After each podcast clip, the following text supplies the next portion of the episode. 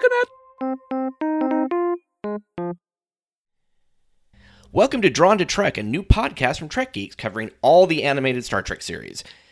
That just sounds weird, because for so long, all we've had was Star Trek: The Animated Series, or TAS, and by the end of this year, we're going to have 3 animated series, not to mention the 2 other animated short treks. I'm Aaron Harvey, your host and co-author of Star Trek: The Official Guide to the Animated Series, and we do not have an intro for the show yet. If you look up royalty-free music for cartoons and animation, you get this.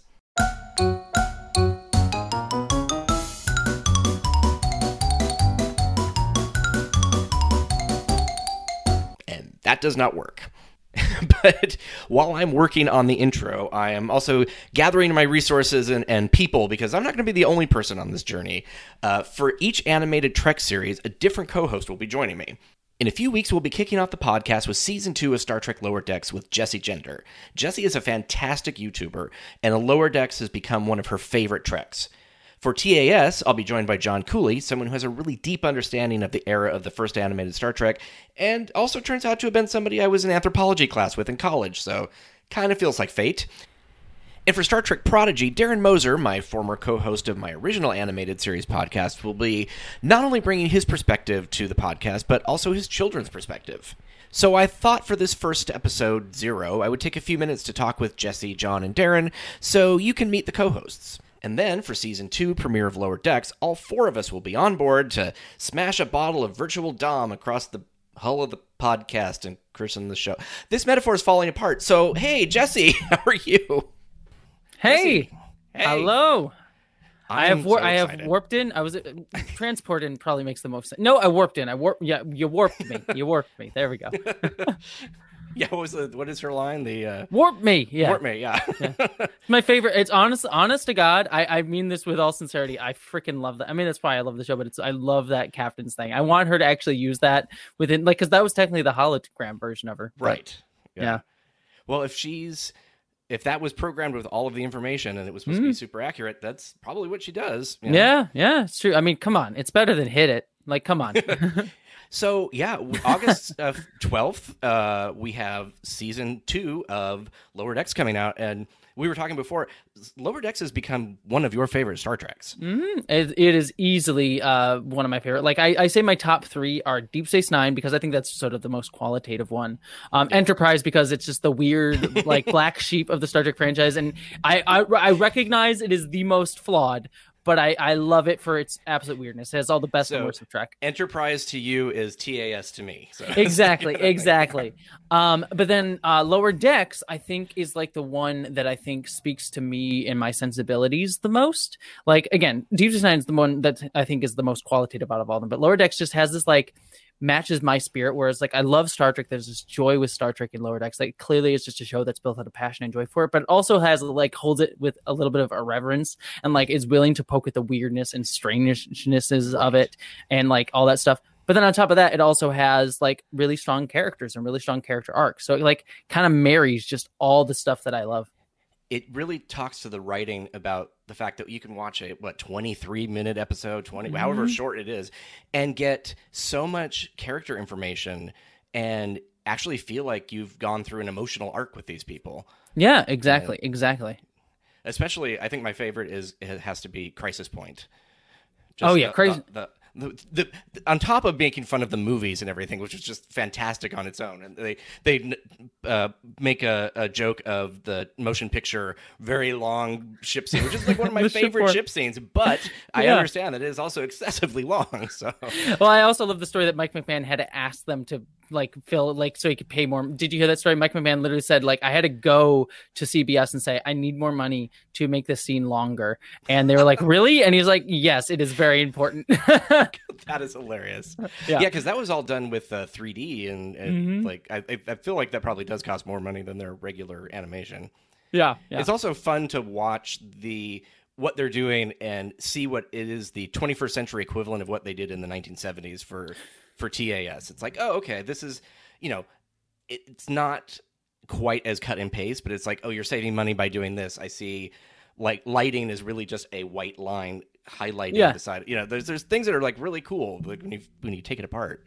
Yeah, yeah, and they can do a lot more too, like the stuff that they do with like the jellyfish thing in the one episode. It's gorgeous. Mm-hmm. The ship turning into all those different environments in the other episode. That was amazing. Yeah, which so I don't understand how the ship survives that, but it looked damn awesome. I loved it. It's just so visually. It's one of the things that I really love about, like, you know, people complain about this era of animation to a degree, like the Rick and Mortys and stuff like that. I personally like this era, but I can understand why it's a certain taste for some people. But one of the things that I love about it, and it translates to Lower Decks, is like there are so many great visual gags that you could spend hours just going over and looking through and finding in the background. Like all these shows have done, like Rick and Morty does it, Lower Decks does it. The other one that Mike McMahon does it, that I'm Solar Opposites, that I also really enjoy. Like you can just walk through those episodes frame by frame and find a billion different things, and so that's just a lot of fun. Literally, what I will do for season 2. That's what I did for the first season. I'm chomping at the bit. I'm so excited. The other thing too that I like about animated Star Trek, since this is like the theme of your show, is our show, yeah, exactly. But I mean, just in whole, you're like going to have other, you're going to talk about all the animated stuff. Is just like, I feel like the animated sections of any big franchise are where like it can push the boundaries and like test stuff and find things that will eventually become mainstays of the series proper. I mean, like Lower Decks hasn't been around long enough for that to happen yet, but if you look over at like Star Wars, and you see like all the stuff that Clone Wars and Rebels introduced over in that franchise, and how much all of that, like Ahsoka's now getting her own show. Mandalorian was literally all like of stuff playing out from Clone Wars and bringing in characters from there. And a little bit from the animated Star Wars holiday special for the Mandalorian. There's bits and pieces of that, which is crazy. Exactly. So it's I feel like that's that like animation is like really where franchises are allowed to like break out of the mold and try and explore and do new things and try new things. And I think that that's going to be really cool. So I really think like if people really want an idea of what Star Trek's going to be, you know, 5 years from now, I think looking at Lower Decks and Prodigy will probably be the two biggest telltale signs of like what the main like franchise will become in the next 5 years. So yeah, I'm just so pumped for Lower Decks. I'm honestly just like, I think the only other show that I'm more excited for would be like Strange New Worlds, and also I guess Prodigy, but like I guess more excited. But like I don't know, Lower Decks is the one, and I think I'm more excited for those just in the sense like I don't know what they are, as opposed to like Lower Decks I do know. So out of like all the shows, Lower Decks is really like the one I'm really, really pumped about. Well, okay. No, keep it in. Keep it in. Do it. It's good. All right. Okay, fine. So I will look forward to seeing you in a couple weeks. I just like broke. Okay, maybe I'll keep that in. That's wonderful. So I will see you soon, Jessie. I will see you soon as well. I'm looking forward to it. Clearly, I am still regaining my podcasting legs. But next we have Darren Moser. Darren was my co-host on Saturday Morning Trek, and Darren, you're not in a wood panel den anymore. And I'm back. Yes, I've swapped out the wood panel for the Imperial Unitarian look, but you never know what you're going to get with this new animation, so you have to keep it changing up. It probably does look a little closer to Star Wars than TAS, at least the stuff that we've been looking at. Like there's that big city that sort of feels like it'd be a version of Corsacant or something like that. Well, and TAS, I mean, it's literally season 4 of the original series, so very true. They kept it looking exactly the same, just animated. Right. So what are you looking forward to in Prodigy? I know we've talked about when the time comes, we'll also get your children's viewpoint, because Prodigy is aimed at kids, more so even than TAS, I think. That's true. It has definitely a view of, you have the old-time Trekkers who are excited for something new that's animated, like we had Lower Decks, and now we have something... like you said, is aimed even more at kids. I'm looking forward to them dealing with those Star Trek ethical dilemmas.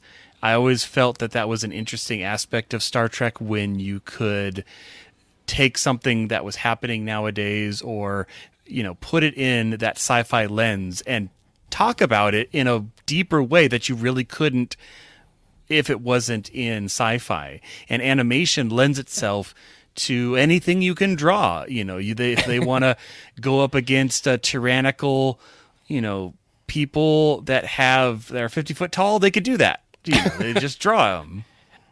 They'll bring Spock in. They'll have Spock will be. They'll have a statue, 200 foot tall statue to him in the background. Right. It'd be really interesting to see. You know, because we know that there's some Alpha Quadrant characters, and this takes place a few years after Voyager gets back. So I'm really curious to see like how it works and how they get there and. Kind of we were talking is like the joke is that how is it only a few years after Voyager gets back? Well, it's Janeway. It could be time travel. Who knows? The ship could be from the far future. I mean, it's a very short time period to get back, be turned into a hologram, and then somehow that ship ends up being a derelict ship in the Delta Quadrant. Well, you do have. I mean, I guess it really comes down to how did the hologram get created? Did they create it? And it get left behind like a module, kind of like the Doctor did. Mm-hmm. And it's literally a Delta Quadrant version of Janeway before they leave. And they just come across it and plug it into their ship. And it literally never left the Delta Quadrant. But like you said, there are some Alpha Quadrant species. Like I think there's a Tellarite and a few others. So Medusan. Yeah. How really does that all work? Again, world building at its finest. And I'm here for it. Well, the funny thing is, earlier on, people were like, well, that can't be. Those are Delta or Alpha Quadrant. Yeah. If you've watched Voyager, there's a lot of Alpha Quadrant things that end up in Voyager. And we also had the Borg, who just bring everybody. So That's true. You know, maybe they brought a ship full of Tellarites through a transwarp conduit, but forgot to assimilate them along the way. Right. Or decided that they weren't, worthy of their assimilation. What are you most excited about with Prodigy coming? I'm really excited to see the design style, because in my head, when somebody said, it would be great if we did a new animated Star Trek, a few years ago, I was just, my brain created what this looks like.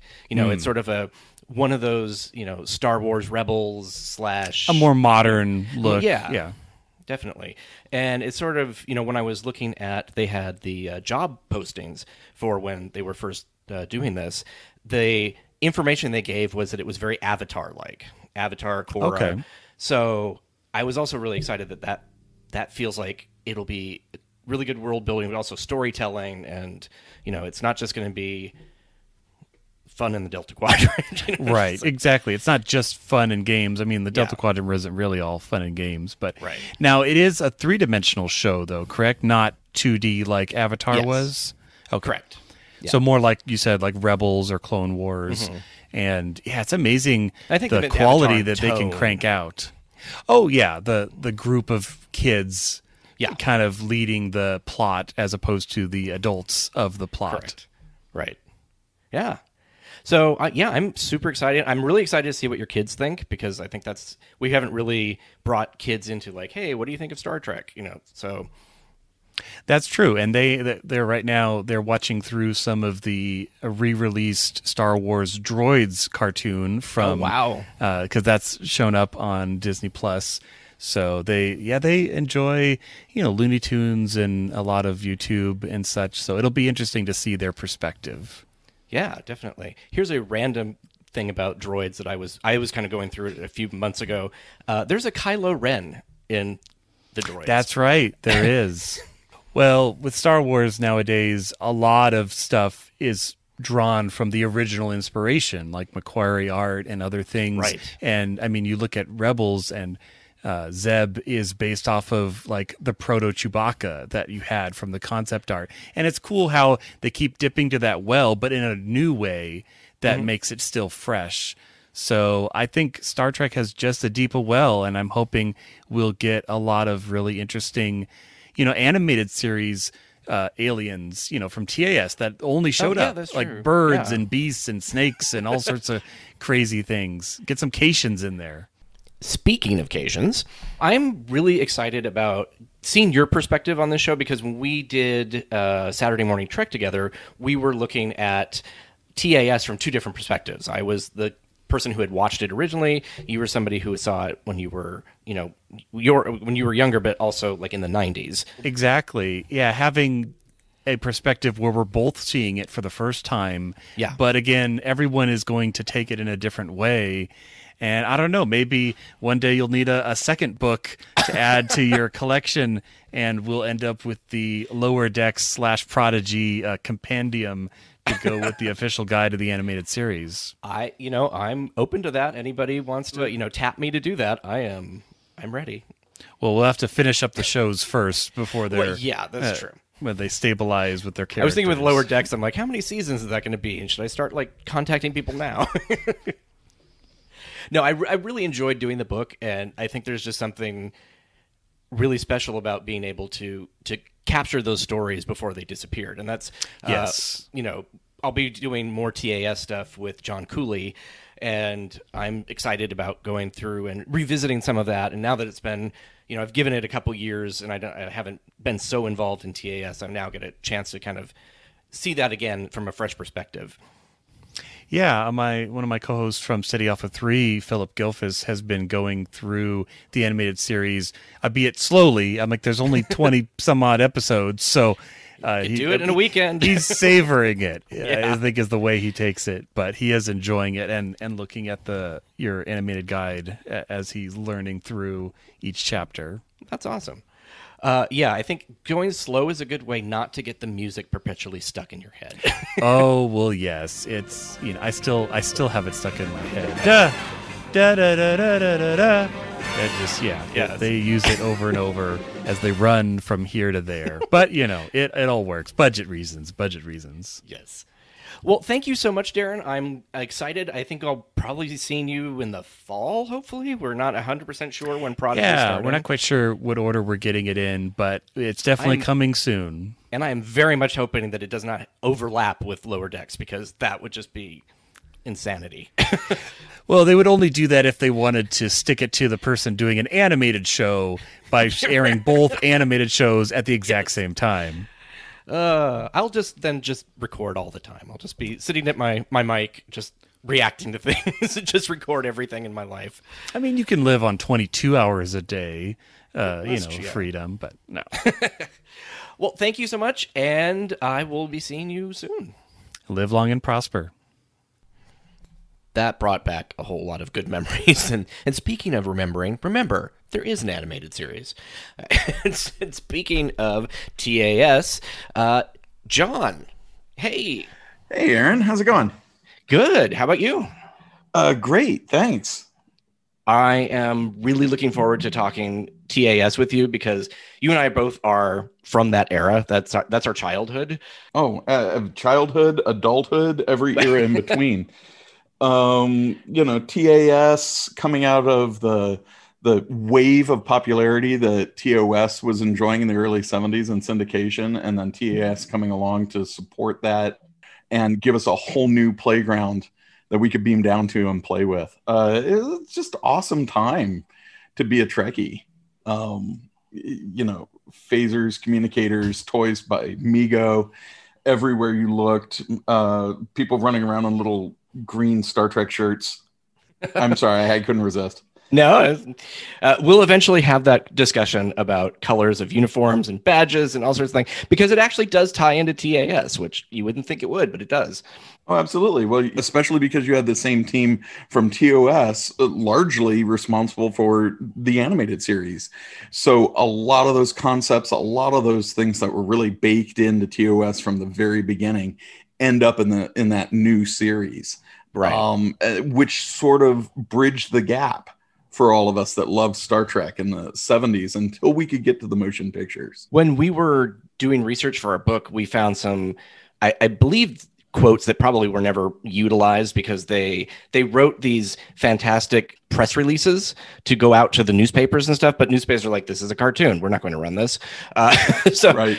But we have some quotes from Matt Jeffries talking about how, we aren't going to have this fantastical, goofy cartoon version of the Enterprise. They are actually using references from the show and how this is going to look realistic. It's not going to be silly. So I thought that was great. And that comes through, preparing for this. I was like, it's been a while since I've revisited the animated series. And so I kind of decided, just sitting there, but hey, I'm going to punch it up and start watching it. again for the first time in honestly a few years. And that first moment where you see the Enterprise come sailing across the screen, one of the things that really stood out to me was how realistic they tried to make it. It totally different than anything else in animation in 1973, 74, 75.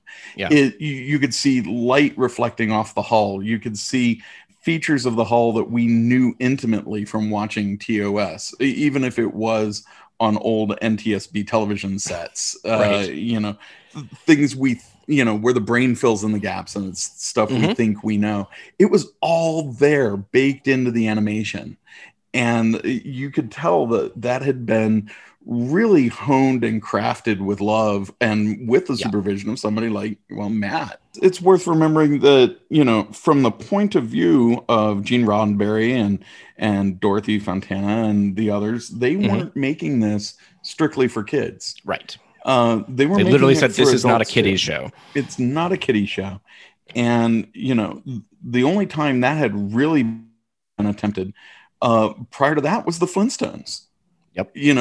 That was about that was the first stab at animated storytelling for the whole family. Right. And you go from the Flintstones to, a decade and a half later with Star Trek, the animated series, before you get animation that's really aimed at the whole family again. And for modern viewers, who are accustomed to seeing the Clone Wars or Rebels or something with a more serious bent, this should be very familiar territory and even look quaint and antiquated. But for its time, it was really groundbreaking stuff. And still is. I still find a lot of it thrilling. And it'll be interesting when Prodigy comes out, because it as we talk about this being, a show that's not just a kiddie show, Prodigy is going to be different because it really will kind of be the first Star Trek that is specifically aimed at a younger audience. Yes, everybody can watch it, but it's more, I feel like it's actually aimed even more so. It's targeted at a younger audience. It's designed as a vehicle to bring in new, younger viewers who do not have a prior entry into the franchise. Right. My daughter, for example, she already loves Star Trek, and she's, I know, looking forward to Prodigy. She and I have talked about it, but really it's for her contemporaries who, if she's wearing a Starfleet insignia, they're like, what's that? There's literally generations of kids. And it pains me to actually say this out loud, who don't even know what Star Trek is. Yeah. And, Prodigy is going to be a course correction in a lot of ways. And, especially because it's also Nickelodeon. It's not just Paramount Plus. It's not, it's less niche right now than it is. Correct. And Nickelodeon has, now a couple of decades of experience appealing to kids. And marketing specifically for them. So I think this, but also not writing down to them, which is important. No. Well, I mean, come on. That's the one thing you can't do with a kid. And so many people forget that. If you're writing for kids, you misserve them and yourself if you talk down to them. You can't talk down to a kid. A kid can see straight through it. Yeah. You've got to write to their sensibilities, but at a high enough level that you still sound like an adult at the end of the day. They don't want to be pandered to. They just want to be entertained. Yeah. And Prodigy, from what I've seen already, and I've seen a few little things here and there, it's going to do that in spades. For the last, I'd say about 10 years or so, I've played around with licensed product development specifically for Star Trek. And so that's afforded me some, I'd say, rarefied privilege here and there to see maybe what's going on behind the screen. Never mind that man behind the curtain. You're right. His name is John Van Sitters. JVC. I think that I have no idea what I was going to say now. I cracked you out of yes. what you're doing. I love it. Well, let's just basically, you know, I'm super excited about revisiting TAS myself, because as also another kind of working within the Star Trek universe, I was a co-writer and designer of the official guide to the animated series. So it was a job for me for like 3 or 4 years. It, not that it wasn't fun, but it also was like, I had very specific goals and things I had to do. I'm looking forward to just watching it again and like looking at the story and like enjoying it and seeing things maybe that I didn't see before, which is weird to think, but after the millions of times I feel like I've watched these things, I can still find new things in it. No, that's the special delight that Star Trek gives us. I've watched Star Trek fairly consistently since the age of 4. There are people that I know who can count off how many times they've seen an episode. I can't. I stopped counting 30 years ago. Yeah. And yet there's still new depths in there. There's still new things that I notice. A trick of the light, something that they've done with the script that I never realized before. Their TOS and the animated series stand almost alone together as their own unique era of Star Trek, in which Star Trek was really laying the groundwork for everything that would come afterwards. Yeah. And, you know, TAS specifically is still the gift that keeps on giving. You know, things like Spock's origin, which finds its way into modern productions. You know, those things, even alternate universes. Yeah, exactly. So there's really a lot to mine there. The holodeck had its origins there. We had even just, you know, story elements of being shrunk down, like Tough Little Ship or whatever, from Deep Space Nine. Reversing somebody's age when they did that to Dr. Pulaski, which that had already been done on the Counterclock incident. And it also gave us enormous pink tribbles. Yes. For which I am eternally grateful. I still want somebody to produce a pink tribble beanbag. I don't know why it hasn't happened already. Exactly. So if you're listening, John. Paging licensing. Yes, exactly. So yeah, I'm looking forward to. I know that we're going to try to all get together for the Lower Decks premiere coming up in August. So we'll all kick all four of us will kick that off, and then as we move into specific shows, I'll be co-hosting with.